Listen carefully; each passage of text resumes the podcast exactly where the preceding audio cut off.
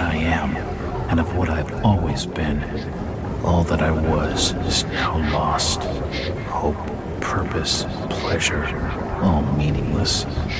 I now walk in the shadows between worlds, and it is there I have finally glimpsed upon what lives in the dark corners of the earth.